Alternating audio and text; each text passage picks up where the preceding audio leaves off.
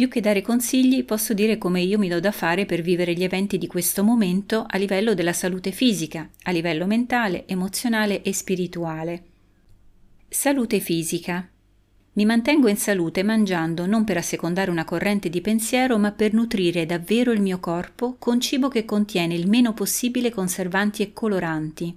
Ho notato che più il cibo è di qualità, quindi poco elaborato, minore è la quantità che mi serve e maggiore è la forza e il benessere che ne ricevo. Quindi cerco di selezionare ciò che mangio e lo faccio ascoltando il mio corpo che sa di cosa ha bisogno. Anche l'acqua deve essere il più possibile pulita e pura. Salute mentale ed emozionale. Non guardo più la televisione da quasi vent'anni per mia scelta e sto benissimo. Le notizie me le cerco da più fonti, considero varie opinioni per avere più punti di vista, non do per scontato tutto quello che leggo e ascolto, seleziono le informazioni, mi fermo un attimo e faccio il punto della situazione. Evito di farmi prendere dal vortice delle critiche e giudizi tanto per far parte del coro, da quelli che usano violenza verbale, che infamano, offendono, che sanno solo essere contro qualcosa o qualcuno e la colpa è sempre degli altri. Prima di esprimere un'opinione rifletto non ho voglia di farmi agganciare dall'ansia e dall'isteria degli altri, perciò taglio corto con le persone che cercano di coinvolgermi nei loro discorsi carichi di questa energia. La paura la gestisco ma non la evito, non la reprimo, perché mi permette di vedere il disagio e il malessere che di questi tempi viviamo. Non mi accontento di mettere a tacere una voce interiore soltanto per ottenere un po' di sollievo temporaneo. In sintesi, invece di lamentarmi, modifico il mio comportamento a favore di una soluzione al problema. Spirituale e a livello energetico. Respirare per ossigenare veramente il corpo è fondamentale.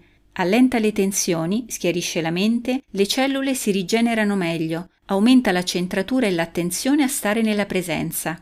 Più sono presente a me stesso e meno sono soggetto a essere manipolato o influenzato dalle forme pensiero negative. Ribadisco che vivere la spiritualità è mettere in pratica principi morali ed etici allineati ad una coscienza superiore. Devo essere coerente con quello in cui mi rispecchio. Attraverso le azioni e le scelte genero le cause e determino la misura degli effetti che si manifestano con conseguenze reali nel mondo.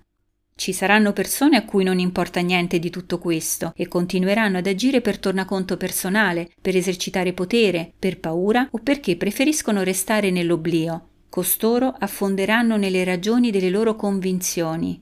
Io, al contrario, non voglio farmi trascinare a fondo con loro, ma voglio impegnarmi al meglio e al massimo per una vita sana. Se penso a quanto è bello lo scambio di un abbraccio, l'emozione che si espande nel petto nell'amare le persone, la gioia di veder crescere un figlio felice e spensierato, la meraviglia di fronte alla magnificenza della natura o di un cielo stellato, e molto, molto ancora. Ecco, questa è la vita che voglio vivere e che auguro a ognuno di noi. È altresì importante sostenere con fiducia l'entusiasmo e le prospettive dei giovani, sono il futuro.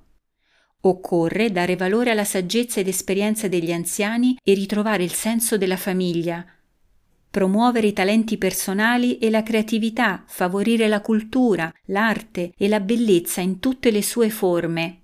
È giusto sentirsi realizzati e appagati nelle cose che si fanno, a patto di rispettare la vita, la dignità e il benessere degli altri. Le persone non devono più essere considerate per il loro grado di produttività, di efficienza, di prestazione. Sono esseri umani, non macchine, si deve smettere di valutare il profitto, il successo, l'ambizione, il possesso come fari della società e qualità vincenti per la realizzazione personale.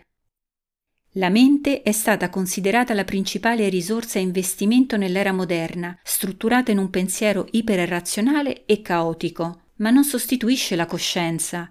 La mente è capace di rimodellare quello che non le piace a discapito della realtà.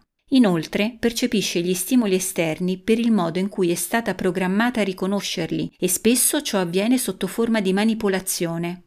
Il cervello, usato bene, permette di ragionare e va integrato a tutti gli altri sensi del corpo, al sentire di pancia e di cuore che ci connettono all'intuito.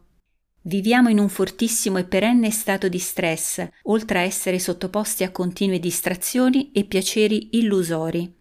Questa condizione attiva la diffidenza, la prevaricazione, l'aggressività, inducendo le persone a voler garantirsi uno spazio di protezione a discapito del senso di comunione, condivisione e felicità. Perciò diamoci da fare, ognuno cominciando da se stesso, per agire nella vita in modo equilibrato, per riconoscere la verità, prendersi cura l'uno degli altri, vivere in simbiosi con la natura e con la nostra essenza divina.